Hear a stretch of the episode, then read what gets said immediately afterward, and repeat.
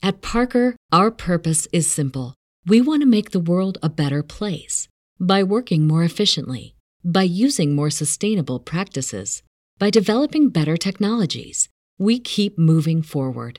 With each new idea, innovation, and partnership, we're one step closer to fulfilling our purpose every single day.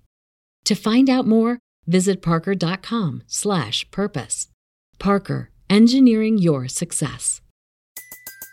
Everybody in your crew identifies as either Big Mac burger, McNuggets, or McCrispy sandwich, but you're the Filet-O-Fish sandwich all day. That crispy fish, that savory tartar sauce, that melty cheese, that pillowy bun? Yeah, you get it every time. And if you love the filet of fish, right now you can catch two of the classics you love for just $6. Limited time only. Price and participation may vary. Cannot be combined with any other offer. Single item at regular price. Ba da ba ba ba. Mets are amazing, amazing, amazing, amazing. There's a fly ball hit out to left. Waiting is Jones. The Mets are the world champions. Here's the one-two pitch. Strike him out. Seaver has 19 strikeouts. Swung on, hit on the ground towards first.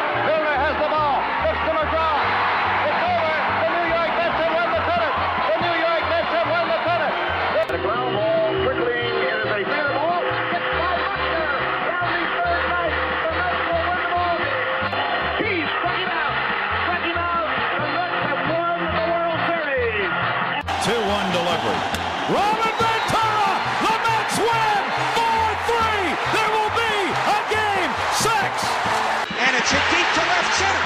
Andruw Jones on the run. This one has a chance. Home run! Mike Piazza and the Mets lead 3 to 2. To left field. Floyd. And after running roughshod over the National League, the Mets have a title to show for it. 2006 National League East champions. Here's the payoff pitch from Familia to Fowler on the way. And it's in there, strike three called. The Mets win the pennant. The New York Mets have won the National League pennant. Put it in the books. It's another edition of the Talking Mets podcast here on this Wednesday, February the 6th, 2019. Of course, I'm your host, Mike Silva. You can check me out all the time at MetsMerizedOnline.com. Send me a tweet at Mike Silva Media, and you can get the show on iTunes, SoundCloud, Stitcher, pretty much whatever podcasting service you desire. Welcome back. Post Super Bowl, we always take our uh, time off uh, the week of the Super Bowl. It's been a little over a week since we last uh, joined each other, and I'm glad to be back. And now that football's over, and yes, you would think there'd be a ton of baseball news now that the whole Super Bowl thing is out of our system 48 hours later, but the NBA trading deadline's this week. So, in a lot of ways, depending on what part of the country you're in, and I know there's a lot of activity here in New York, really the baseball season starts after Thursday's NBA trade deadline because you don't care what the Knicks record is, you just want to see who they acquire. But uh, we're uh, you know we're like about about 10 days away, less than 10 days away to spring training and I decided to take a little bit of a different approach to this show. We have plenty of time to get into the warm up to spring training, and I know there's still a bunch of free agents out there, and there's still some talk about what the Mets are going to do, maybe bring in some other players. But um, I had an opportunity, and I think this is an interesting show that you guys will enjoy because if you remember back right around New Year, I'd done a feature on an article in The Athletic by Robert Andrew Powell about Mike Piazza and his ownership of an Italian soccer league team. And I said at the time I thought it was a fascinating story. If you remember, and uh, if you hadn't listened to the podcast, but if you remember when Mike came back for his Hall of Fame and, uh, induction ceremony at Shea State, Shea Stadium, geez, Citi Field. Sometimes it still slips out there. Uh, there was some talk about how he had just bought an Italian soccer league team. He even made reference in his speech about how he's an owner now, kind of making a joke about give the Wilpons a break and, and all that stuff. And it went away because unless you're a hardcore soccer fan, you're not really paying a lot of attention to it here in New York. I'll, I'll admit I wasn't. And then a story uh, came out in December about how the team went bankrupt, uh, described Mike as his, uh, you know, this being his midlife crisis.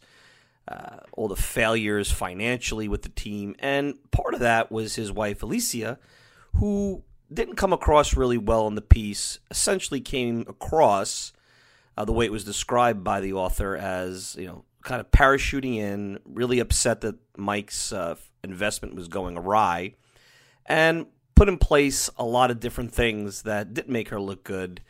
Uh, cost cutting measures, you know, things that made her out to be somewhat petty. And, uh, you know, it was almost like uh, Major League when, the, you know, the owner comes in and, you know, tries to crash the team. That was how it was described. And it was a fascinating story. We had Robert on. We discussed it. We discussed the, the challenges athletes have after they retire and in relation to maybe, you know, Mike trying to get back in the sauce a little bit and not going well. We left it at that. And, it, you know, it was put away and I figured the end of the story. Well, a couple of days later, uh, Mike's wife, who was also VP of the team, Alicia, reached out to me and said, Hey, I, I heard the podcast and I'd like to talk to you. And I had an opportunity to talk to her offline. And we both agreed after hearing the story that m- maybe there needs to be more to this out there than just the story in The Athletic that had the side of the town, a 100 year old town that now lost their team, uh, the side that described Mike as getting into this bad business investment, which he did, uh, but more where it was impulsive and more of a midlife crisis. And then where she came in and basically crashed this thing because it wasn't what she wanted to do. I mean, that's the impression you'd get reading that piece from The Athletic. Well, that's not the case, and you'll hear from Alicia. I had a chance to catch up with her a little over a week ago, maybe 10 days ago or so, and she agreed to come on the podcast and, and give their side, the family side of the story. And I'll let you listen to her because if you listen to her, I think your impression of her after reading the piece, if you haven't read it in The Athletic, which is called The Passion of Mike Piazza, is going to be different. I think the thing that I didn't realize is that they easily could have bailed on this soccer team very early in the investment. They didn't have to last two years.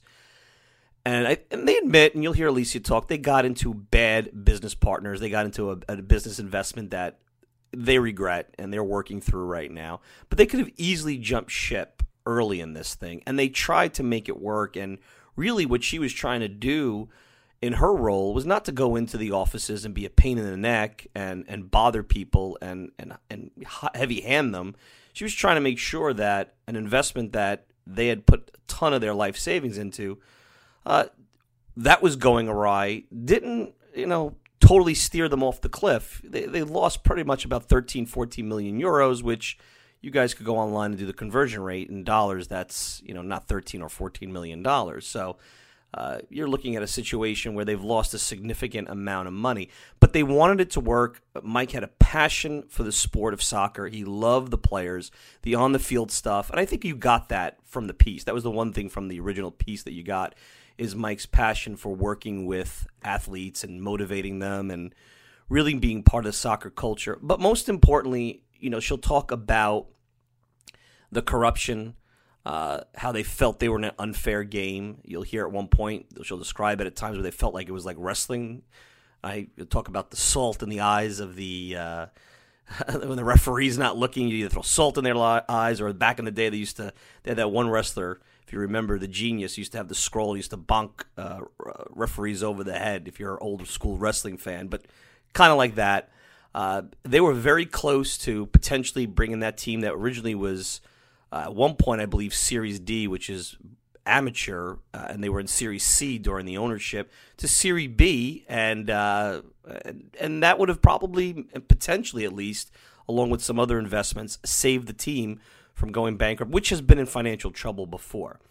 At the end of the day, there's a lot of layers to this, and there's a lot of different subplots and stories. And I think that to do it justice, you really have to first um, I think listen to what she has to say, which will come up in a couple of minutes here. Second, I do think even though you're going to get a much different take, you should read the Athletic article. And I'm not here to stump for the Athletic. I get no money from from it. Uh, I know it's a subscription based product, but there's some good content over there. Just last night, NBA content, baseball content. Ken Rosenthal's over there. MLB, Fox, uh, you know him uh, very well. There's a lot of good content there. Uh, you also have to remember when it comes to a story of this magnitude, former athlete, Hall of Famer, uh, a guy that is popular in New York culture, sports culture. that it's much easier to write a narrative. And we've talked about that on this show about how to get the business of media moving forward, successful, profitable, sometimes you have to have a really good story. A former Met, I'll say all I'll say is a former Met. It has nothing to do with Mike, and it's not Mike, I will tell you that. Once told me, he knows for a fact in talking to two very popular radio hosts in this town, they told him off the air, don't let the truth get in the way of a good story. That's that is a quote from a former Met, someone who's who was part of the team about 10, 12 years ago when we were talking about media and especially radio, which is what this, you know, which basically I derive from. That don't let the truth get in the way of a good story. And sometimes you could take a lot of different facts, you could take those facts and you could build a case that is a much more entertaining case that makes, unfortunately, some people hurt, look look bad, or hurt them. Um, and then you walk away with a really good story, a lot of clicks, a lot of buzz, and then you're on to your next piece because uh, now you look like a hero. Now, I have nothing against Robert Andrew Powell. I am not here to, to, to denigrate anything about this story. I will tell you after you hear Alicia, after my conversations with her, getting her take, talking to her about what Mike's take is on things, that perhaps what you read was a take of uh, a scorned town more so a writer that p- perhaps had a bit of an agenda going in to write a certain slant on the piece. Um, and I'm going to leave it at this. Uh, I report in a sense where I'm, i let now one side tell what their perspective was on the story. I'm letting the other side now, which you'll hear in a minute or so, tell their side, and then you decide what you believe to be the truth. And and honestly, you can probably do a little bit of research if you are so inclined on your own. Uh, there are other articles out there uh, that that get into this, and I'm sure at some point, I believe Mike is going to be at spring training this year. Uh, at some point, he always is with the Mets. Uh, he may get back into it. Uh, hopefully, they spend more time focused on his work with the team and what he believes uh, certain players can and can't accomplish based on his expertise. You know, Mike's coached in the uh, the WBC, so you know Mike knows baseball. And even though he's moved on to other sports post playing career, uh, baseball is still something that we all uh, want to hear his opinion on. So, anyway, I've laid it out to you. You guys have heard the story. You've heard about how the Piazzas bankrupted this this team. Um, you know how they they came in and, and basically. Uh, instituted all these uh, different rules and processes to kind of make life hard for everybody. But when you listen to Mike's wife, who was also a former VP of the team, it wasn't just Mike's wife. Uh, I think you'll get a different perspective on her, on the Piazzas, on this investment and uh, and you guys listen and, and you decide. And I think this is a really interesting feature. I thought it was an interesting story from day one because even though it's not technically Mets related, it's uh, it is a former Met, and, and I think it's interesting to kind of look at some of these things when you're in the really the stretch drive of the off season and, and you're really tired of talking about free agency that's not happening. Anyway, let's take a quick break. When we return, we're going to follow up on the story, The Passion of Mike Piazza with the former VP of AC Reggiana and uh, the wife of Mike Piazza, Alicia Piazza. We'll be back with more right after this.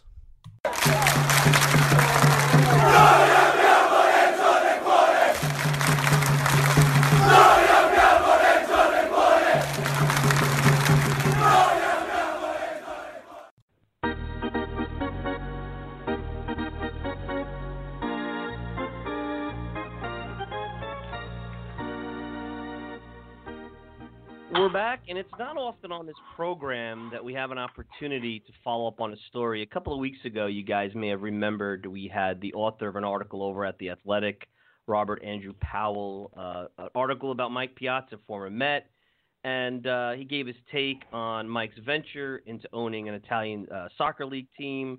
And uh, right after that, I had a chance uh, to interact with uh, Mike's wife, also the vice president of that team, Alicia Piazza, and she agreed to come on the program and kind of maybe set the record straight. And she had a feeling that maybe some of the things that came out during that piece weren't exactly uh, fully vetted out or their point of view. So she's with me now, and, and I'm glad to have her on. Alicia, uh, welcome to the program.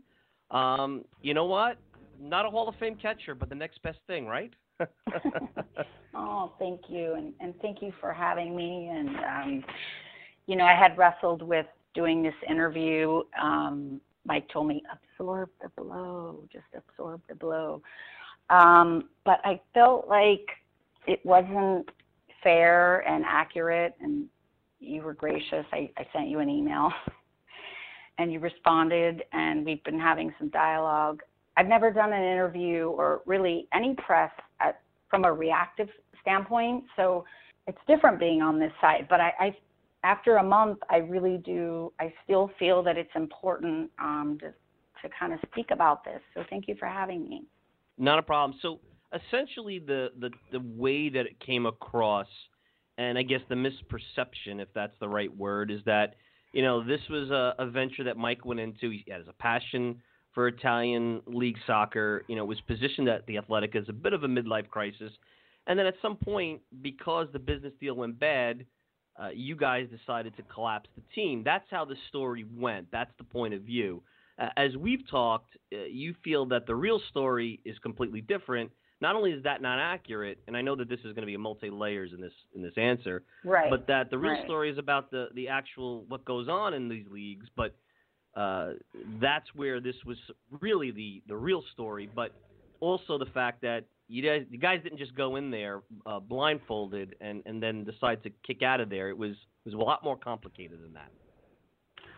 Right. So, well, let me start with. I want to touch on the midlife crisis uh, quote for in a second, but I want to say that if you remember Mike after he retired, he he basically volunteered and coached baseball for Italy for free, mind you, and he did it a few years where he was flying himself, he was paying for everything, and I remember, and he would stay a few weeks, and they were going to national. I don't know. I mean, not the best. Uh, with the sports uh, jargon, but they were, you know, going deep into their playoffs, and and he did that for about five years and really loved it. I mean, he loved the kids.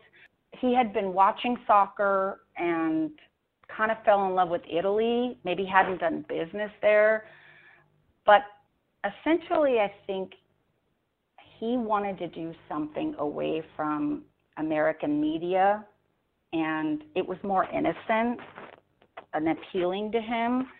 And if he was going to give of himself and be open, because, you know, I'm sure many of you know that he's a bit guarded in the States. Honestly, and I'm, you know, I, I've been racking my brain about this. Like, was it a midlife crisis? Because I want to be honest and frank, and I don't know that I, I, I agree that it was. I, I feel like he just wanted to do something different and he wanted to do it without everyone watching him here. And I think his experience with the media, he has absorbed the blows and he has kind of stayed quiet, but he, I think he wanted to let himself be vulnerable or be generous or whatever it was. This is the conversation really he should have or if he's willing to have, but somewhere else. And he just didn't want to do it under the eyes and, and the pressure and the scrutiny that he had experienced. Uh, yeah, uh, where you can and understand think, it. But, and, I, and yeah, and I think the part that I even said during the last time and I had Robert on uh, about Mike, and you you were accurate. Mike has been described as guarded by the media at times while during his playing days. Less so maybe now that he's come back to Citi Field as a, a Hall of Famer and the fans love him and you know, it's a lot easier now when you're not playing. Of course, it's always about, look, everyone looks at the good stuff now.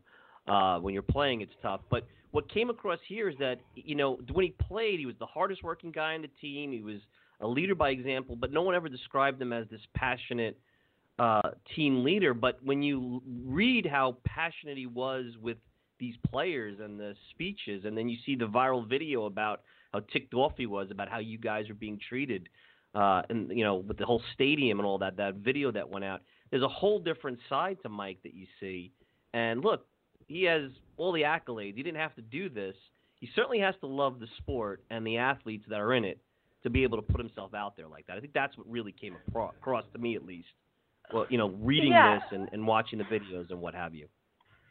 No, absolutely. He was so patient and so generous, and um, knew how to deal with each player, but he knew who needed what and who needed a coddling and who needed a high five and who needed nothing. And I don't know, I just think he needed to do that privately. And the media has been tough on him over the years. Um, some of the time I was around and some of the time I wasn't, but he's always kind of bottled that. And I think it manifested itself into I'm not going to show this other side of myself here. I'm going to do it somewhere else. That's all I can say. Makes and sense. so I don't. That makes sense. Yeah, I don't. I don't think it was because I've thought about this and thought for a month since this article hit. Was it a midlife crisis? You know, I mean, I've said this. You know, people buy Ferraris or they get girlfriends or they do whatever, and I, I mean, I would admit it, and I'm like, no, he just wanted to show side without. He just wanted to do it somewhere else. In terms of this wasn't impulsive. I mean, it started with five, seven years ago, maybe even longer. The baseball, uh, you know, coaching the baseball team there, and he did that for I don't remember how long, three or five years, and then he took a break, and he was in love with the soccer, and the fans were similar, ironically, to the fans at the Mets. He looked at a few teams. It was two years in the making of trial and error. He had attorneys, they do due diligence. Things wouldn't work out because what they presented wasn't really, you know, you dig in the books, far more debt, yada, yada. And it went on to this team. He was almost done. He almost gave up. And then this was supposed to be, they had great fans, and he would fly back and forth. I mean, the, the legal bills were very high. It was a lot of work. And then um, Reggiana presented itself as kind of this blue collar, hardworking, pa- I mean, similar to the Mets um, fans, and they just needed a break. They just needed some light. And stadium they built, but was now bought by Mapei because they couldn't afford it. Supposed to be you can only pay you only have to pay expenses and um I don't know. It, he did due diligence. He had some local partners. It was going to be 60-40. He buys into it, and when he arrived, within three months they were out of capital, and it was a disaster. So and, then, and that's when you Go got ahead. involved, and I think, and I think that's that's Yeah, where the yes. story turns, where you become a focus because the perception, Right. and I, and I've asked and I've asked people who have listened to the piece, bef- you know, I did a little of my own research. Say, hey, tell me what you Oh, what you came away with this, because I want to know. And that's right, listen, right. and and obviously because of the headline, because of the fact that this team collapsed, because the project was a failure. You know, Mike came to the Mets at a tough time, turned them around, and nobody thought he would stay. And now he's a Met for life, even though maybe he played as much time with the Dodgers the Mets. People remember him as a Met, and Mets fans love him, and and nobody would have thought that. Here, you know, it didn't turn out the same way, but uh, the intentions were the same. Now you come in and you come into play, and the feeling or the way the perception is is that you never really wanted to get involved in this project. You got thrown in because now it's a mess, and I guess the way it came across to a lot of the fans reading it, you did everything in your power to make sure this was squashed, and uh, obviously made some comments that were misconstrued. So now's your chance. I mean, you and I have talked. We know that's not the case, but a lot of the public, I guess, that's the way they perceived it from the snippets that they got from that that article or the or the quotes that were thrown out there from the media outlets that picked up that such article, that said article, I should say. You you touched like you went all over the place with this. So, um, yeah, I'm sorry about that. It's a lot. no, no, it's okay. It wasn't like, quite like that. So he, when he did this, he knew we were going to lose some money, but he was really passionate about it. And as I said, it started kind of seven years prior. So this wasn't an overnight thing. It wasn't a toy. I was okay with it. I really was. And we kind of blocked out a certain amount of money that was probably going to be lost. And we were both okay with it. And we were like, you know, we're going to learn a lot. It's going to be an experience. And then, hey, you never know if we apply this American model because, hey, Americans know sports. They they know wine and food and pasta, but we got the sport thing.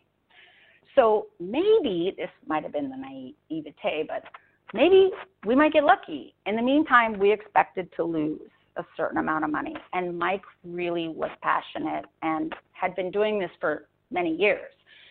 So I was okay with it. Um, what happened was when they were out of capital in three months, and his partner started, the local partner started asking for money and yada yada. He asked me, uh, he was working. Can you?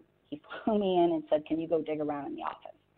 And he, you know, I have no ego. I'm not a big soccer fan, so I brought in a, a translator and I started looking through contracts and digging up the finances. Called his financial team in the states, and they sent me to KPMG in Milan. And we sent in a forensic accounting team, and I just basically said, I think you, we've got a problem. And when it came time to capitalize, well, basically what what happened was nobody was paid. It was Christmas time. Players weren't paid. They were in a slump. Nobody had any money. His three million that he started with evaporated, and it was either walk away right then. Within the first three months, he went on Jimmy Kimmel, you know, promoted this thing, talked about this thing, and within three months, it was up in smoke.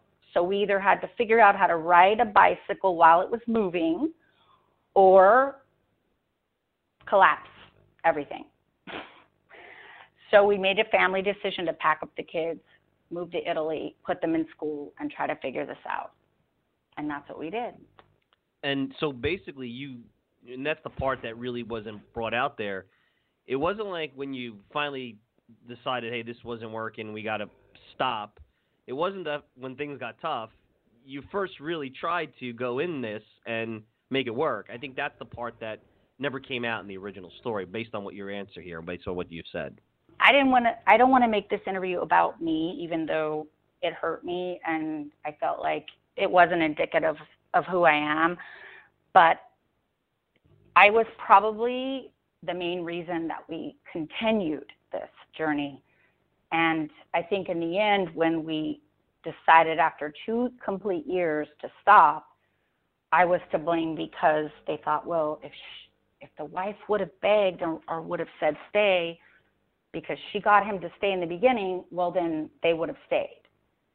And that's fine, whatever. But I was fully on board. I pulled my kids out of school. This is the middle of the year. You know, it's not easy to take your kids out of school January and put them in a school where everyone's speaking Italian. I put them in a European school. Yeah, they speak other languages and they're teaching in English, but it wasn't easy. I mean, they were kicking and screaming. We were living near across the street from a farm with cows. It wasn't glamorous. This was not glamorous. We just it was like a renegade. I don't even taking on the establishment. Just Mike was going to the field every single day with his cigar, you know, and slowly we turned things around. Slowly, little by little, things started. It went from dysfunction to function, and the, the town was. It was. I mean, I don't want to brag, but it was electrifying. It was a buzz. We were under pressure. We were stressed. We were working seven days a week seven days a week. But um, the town was happy. They were like, I mean, everyone would stop us. We've never had owners like you. We were a family. I mean, we, we realized everybody was either washing money or mafia money. Nobody was an athlete. Nobody was had. They they would say to me, "Policia, tua policia," which I thought they were saying I'm the police. It means clean, which means clean money. Players would say in Italian, uh, you know the smell of the locker room. You understand the smell of the locker room. So even though he was baseball and they were soccer, they they respected Mike because they knew he achieved what they were trying to achieve at a very high level. And we just had one obstacle after another and one battle after another, and we pushed through it and pushed through it. And um, it, it was it was a it was a bumpy ride. It was exciting. It was stressful. It, it was everything you can imagine and challenging. But there's just so much corruption, and um, I think that final game, it was really kind of rubbing it in our faces. And I think Mike understood at that moment that he was an outsider. He wasn't Italian. He was Italian American, and it was heartbreaking. And we just kind of had a decision to make. Well, and that's and that's part of the thing I've learned, and and even on the last piece that I did on this is that, it, you know, we're used to the American sports, and look, is there bad calls and has there been corruption? Yes, there has been, and there's been scandals with referees and things like that. But uh, it seems like in Italian soccer there's a lot of issues. Uh, you mentioned, you know, the money aspect and some of the not clean money that's part of it. I'm sure that trickles down into the refereeing of games. You guys were trying to take a team that at one point um, had been in uh, in the D League, and I, again, forgive me, I'm probably bastardizing it for those who are soccer fans because I'm not one. You were in the C League. You're trying to get into the B League, where there's obviously a bump up and and more revenue, and and and I think that was ultimately the way that it sounds like team was going to be saved potentially. Um, but because I guess you weren't an insider, or maybe they didn't like the success, or how you guys were maybe rustling feathers, so to speak. Um, we were all of the above. Like, Mike, all of yeah, the above. You, but you didn't all feel like you were getting the fair shake. Now you have the referees against you, and now all of a sudden, and maybe this is a, a, a analogy you don't know. It's like the 1973 American uh, Russian basketball game, and they're replaying the inbounds play three times, and that's kind of how it came across with that call. Now I don't know the rules, so the call looked bad. I saw the call on uh, on video, uh, but essentially it was like an old WWF, you know, let's throw the salt in the in the wrestler's face when the referee's not looking type of thing. So, and, oh and my that's God, it's ironic. The straw that broke straw that yes, broke the camel's w- back. You know. Yes, and ironically, Mike, he sort of equated it to exactly what you said. He goes, "It's like wrestling. Uh, what do you call it? The slams are real, the injuries are real, but the end results are fake." But when you're talking about four or five million euro on the line, and plus, you know, all the side deals and kickbacks and everything, it's the land of the kickback. Um, you go, well, do I want to stomach this again? It kind of I don't know, you're not going to change the system. And Mike kind of drew a line in the sand and said, okay, team's up for sale. I'll even give it away if you can afford it. Um, or we'll stay on.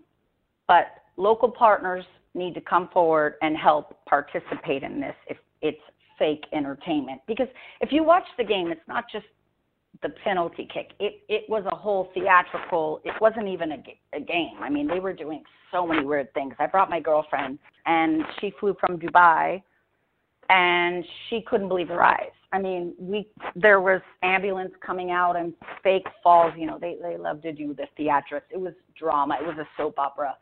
The whole thing was just bizarre. It, it was embarrassing. I was embarrassed to have my girlfriend there, and then the penalty kick because we kind of won, um, that became just the final straw. And um, I don't know, my daughters were crying. It was just a com- it was chaos. It was just complete chaos. And we drove home. It was the weirdest feeling. It wasn't like a real loss. It's something I can't describe. And you kind of realize we're out of our element here like all the money in the world is not going to fix. Like this is their game. I, I I don't know how else to explain it, but without even saying anything, I mean, you just and it's sad because we connected with this town and the fans. Like they lose, we lose, we lose the investment, and we had a relationship with them. We were a family-owned team, which they had never had. You know, these these fans come generation after generation and they bring their kids and you know we felt like we were letting them down but we i don't know i don't know how else i mean how do you stomach this? Unless you partake in it how do you await your turn? I, I don't know. I don't know what to say. I mean the only way out was really out. Uh, but mike felt proud of what he accomplished and he's not embarrassed at all. No one's ever put 13 million euro into a Serie C team in 20 years that wasn't mafia or washing money. End of story. There isn't a single owner for this team that's ever done that.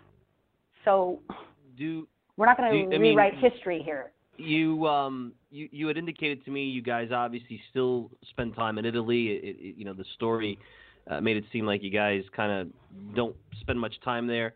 Uh, the town was described as being upset with you guys, taking some paraphernalia of Mike's down. I mean, have you been back to the town? Would you go back as visitors? I mean, is, it's not like you're running Mike, out of the wild, wild west. No, you know? we live there. I'm going back tomorrow. I had my last American meal tonight. I had tacos because I can't get that there. my kids are in school there. We have a beach house that we rent there. We live in Parma. Um, we're litigating against our ex fake fake partners, which you know we'll probably never see a dime, but maybe get some justice. And that's besides the point. But absolutely not. There is no running. There is no. People see Mike, they stop him, they thank him. I think um, at the time the writer was investigating or doing whatever. It was the summertime. Uh, everybody was out of town or wasn't willing to speak because, you know, it was painful. But I had someone write something on my Instagram. Um, I don't know if I should say it or not, but it, it affected me and it kind of puts it in perspective. And it was a woman or a girl, and she said, We hate you like we loved you. Hmm. And um, I I kind of got it. Like, you know, they're in this. They can't leave this mess. This is what they're born into, and we can. You know, Mike and I can exit. They can't.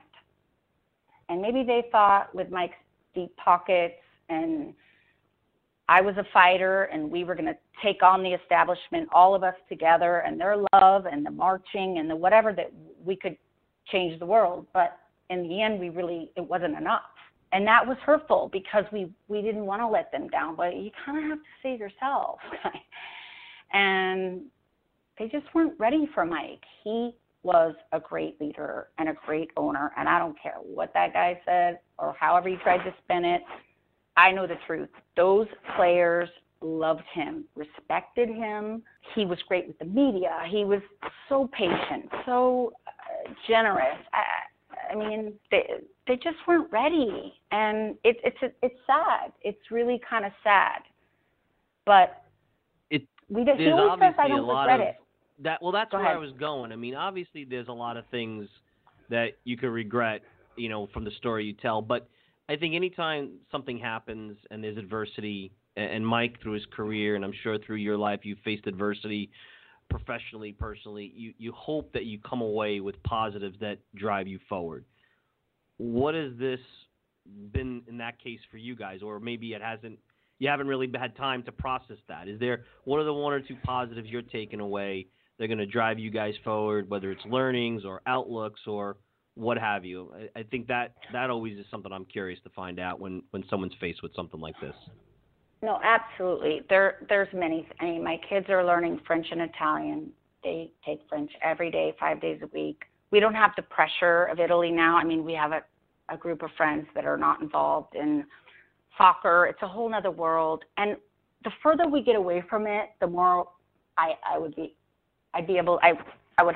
I wish I could answer this question later. But Mike always says, I don't regret it, and I don't regret the money. He always says, no matter what, and it's to me privately, so it's it's not fake. He doesn't regret it. He he's sad that he couldn't make a huge difference, um, but he's like, something will come of my death. Something will come of my death. He always says that. I'm still like not sure if I regret it or not, but I don't regret going, you know, balls to the wall with him and let's give it 100% because then you regret if you don't give it 100%.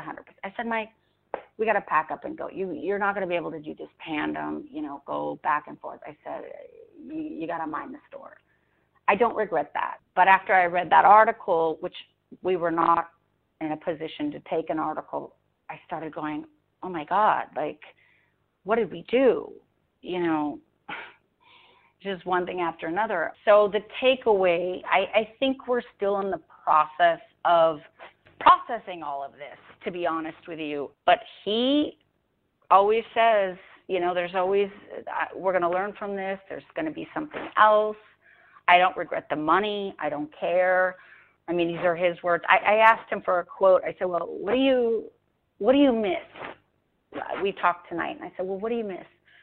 He was telling me about the kids. He's like, I'm gonna go watch rugby because I need to feel like a man. I've been Mr. Mom for a couple of weeks, so I'm gonna go tomorrow, which is when I land. So he's saying I'm not gonna be there. You know, don't be offended. I said, no, no problem.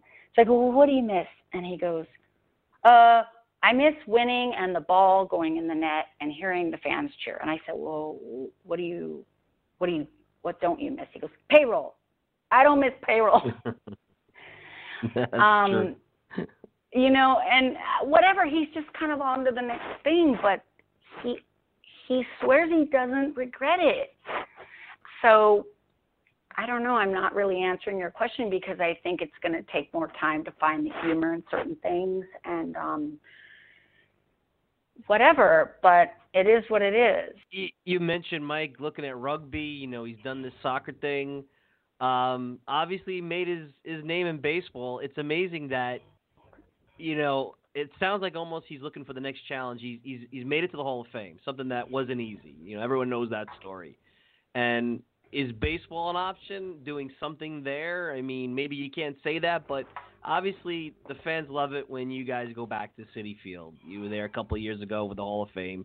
He spent some time in spring training, but it does sound, listening to you and also reading that article, that there are other sports, and he wants to take his learnings from the game that he mastered to other areas. That baseball maybe not that he's not interested in it, but maybe that's more his past than his future. That's at least my outside observation.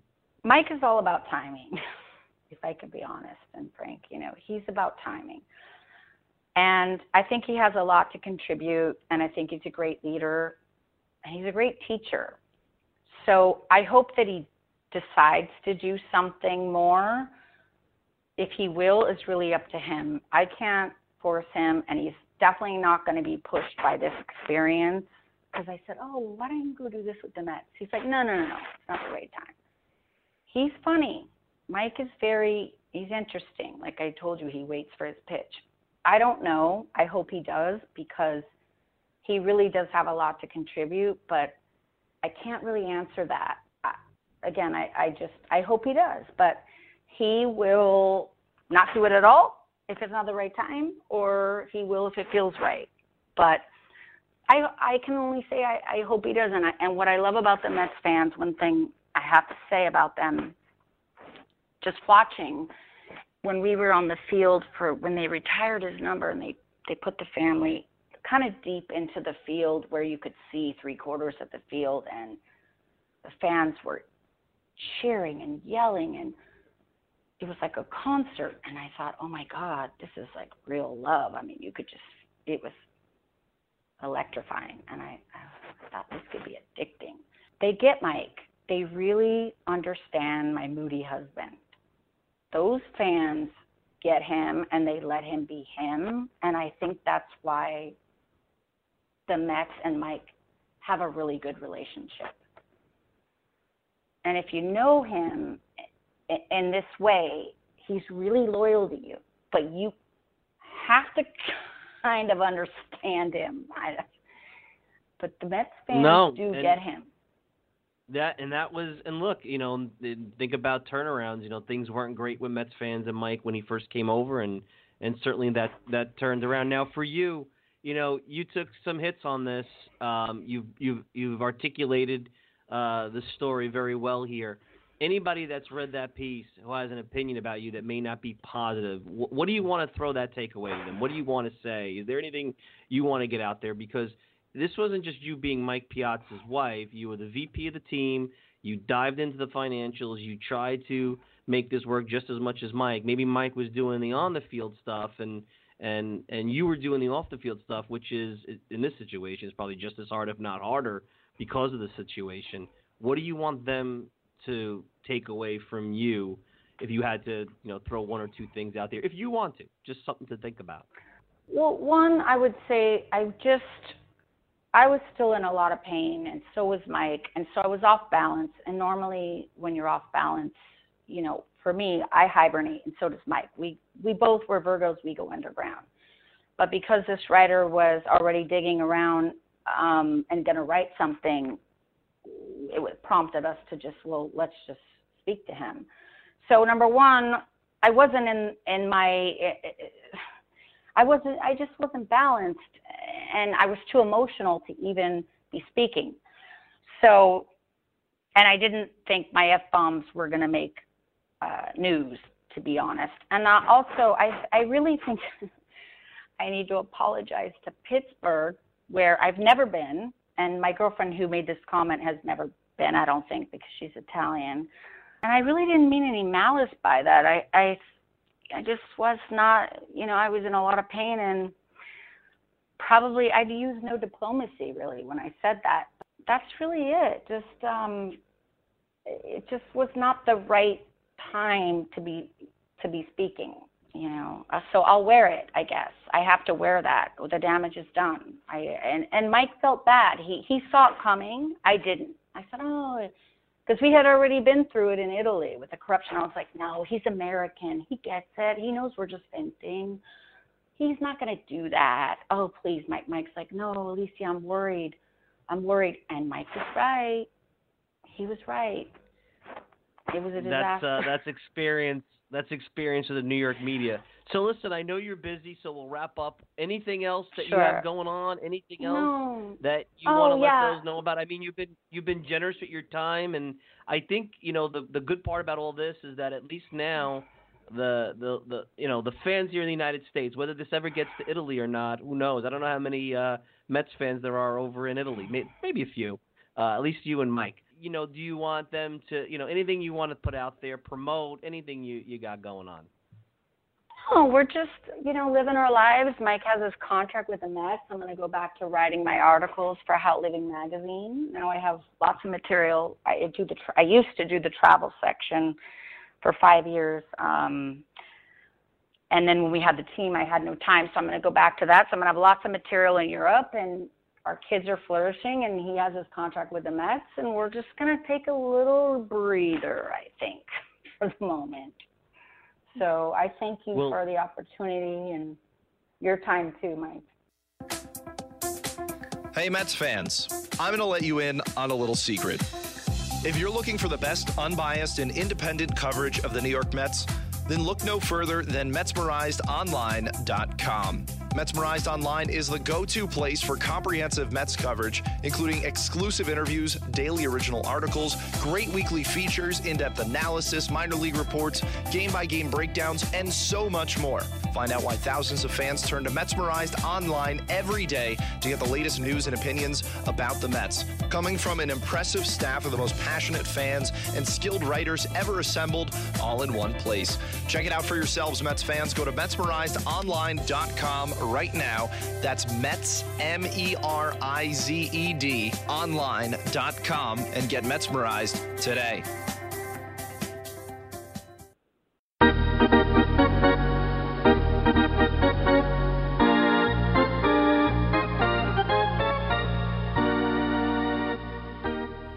All right, we're back, and I hope you enjoyed that. I thought it was uh, well done. I thought Alicia did a really nice job, and I appreciate her coming on. And the real story, if you really listen there, is is not necessarily, even though it's fascinating to see how Mike uh, risked really what uh, you know. He's accomplished so much as a player.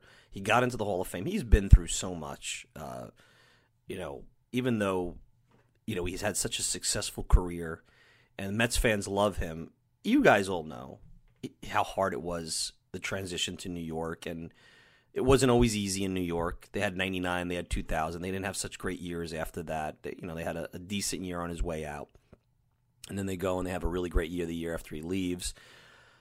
And then the the whole post career drama of accusations, Hall of Fame. You know, everybody. Um, I was part of that. Who who really looked at the numbers and looked at things objectively, knew that Mike was a Hall of Famer, and were, were bothered by what essentially are unfounded accusations. He's never failed a, a test, uh, any kind of steroid test. But that's not what it's about. You know, he gets into this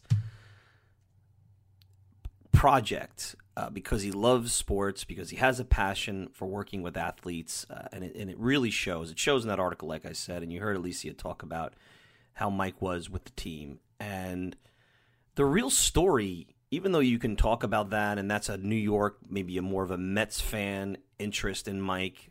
Could be a baseball interest, but Mets fans are going to take always more interest in Mike in that sense.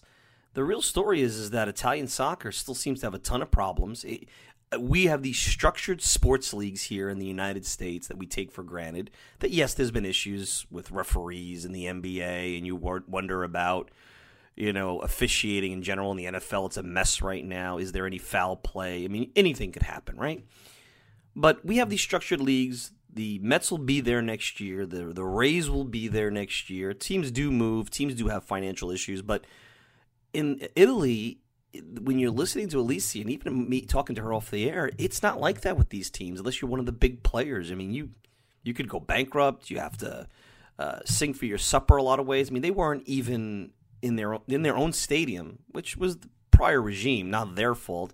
They were paying rent in their own stadium to somebody else who really didn't have an interest in them being successful. So you have the referees and the and the and the climate of the league against you. You have an underworld of money involved. Uh, you know, there's the entertainment factor, and, and maybe they want to paint their own narrative with the league. So you come in and you get into what you think is, like you heard her say, Mike thought he was getting into a city and a team that was similar to where the Mets were in the late 90s when he came in, and he could really sink his teeth into this, and his intentions were good, and it went awry. They stuck with it. Um, I know some people have that opinion about, you know, what they did and didn't do, but at the end of the day, I think you could take away this one thing. I don't think their intentions were bad. I give them a lot of credit for sticking it out. Uh, I don't know if I would have stuck it out after I looked at the finances and saw how bad things were, me personally, if I was in that position. And uh, I think at least you have to give Alicia credit where, yes, she came in and had to make decisions and make business decisions and really peel the, the band aid off. But it wasn't anything more than just like Mike to see if they could make this work. And uh, they sacrificed their personal life. Uh, you know, Mike had put a couple of years of his retirement to the side. Um, you know, I'm sure he could do other things. We know he could do other things, and he put his time to this, and I think he at least deserves credit for that. Yes, am I giving you a pro Piazza, a positive uh, slant to this? You know I am. I have a ton of respect for Mike. I know Mets fans who listen to the show do. What he meant to the city and this team uh, in the late '90s, no one's ever going to forget. It's it's one of the uh, the eras of Mets history, especially for a generation generation of like guys like me in their 40s who are young and teenagers back then, they're always going to appreciate as baseball fans. But putting that aside, I think just objectively looking at it, you get a different feel of the whole situation when you hear it from the lack of a better word, the horse's mouth. So again, I wanted to end kind of our off-season portion because we are going into spring training after that with a feature. I thought this was a fascinating story. I'm really appreciative that both Mike and Alicia agreed for Alicia to come on and, and kind of give their take. They could have went to other media outlets. Uh, they didn't have to come to this uh, humble podcast. We have a great following, but I'm not ESPN. I'm not SNY. I'm not the New York Post. You old guys will know that.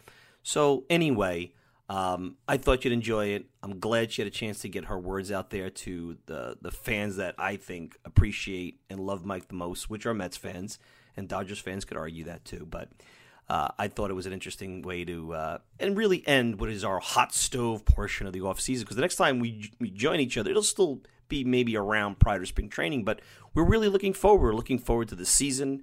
Yes, there'll be some free agency talk. I, there's talk that the Mets may still get involved in certain free agents like Gio Gonzalez and so on. But we're really talking about spring training and building the team and what the 25 man roster will look like and how the Mets could bring this new squad together and what they need to do to move away from two very disappointing seasons and maybe point things back to 2015, 2016 when they were playoff teams and contenders and and whatever window of opportunity they have with this pitching and how much longer this pitching will be together. How can they leverage that to to get the best possible results that they can? So Anyway, I want to thank Alicia Piazza for coming on and chatting with us today.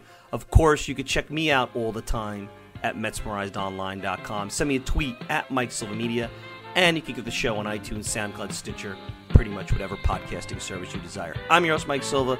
Enjoy the rest of your week. We'll be back next week with another edition of the Talking Mets podcast. Spring training's here.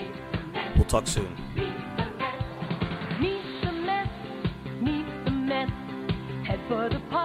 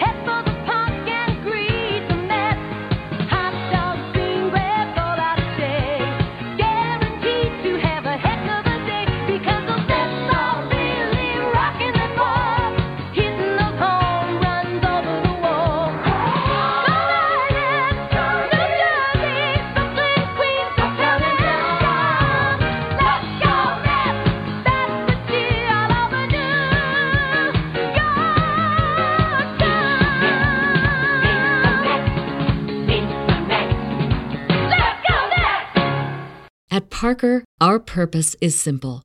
We want to make the world a better place by working more efficiently, by using more sustainable practices, by developing better technologies. We keep moving forward. With each new idea, innovation, and partnership, we're one step closer to fulfilling our purpose every single day.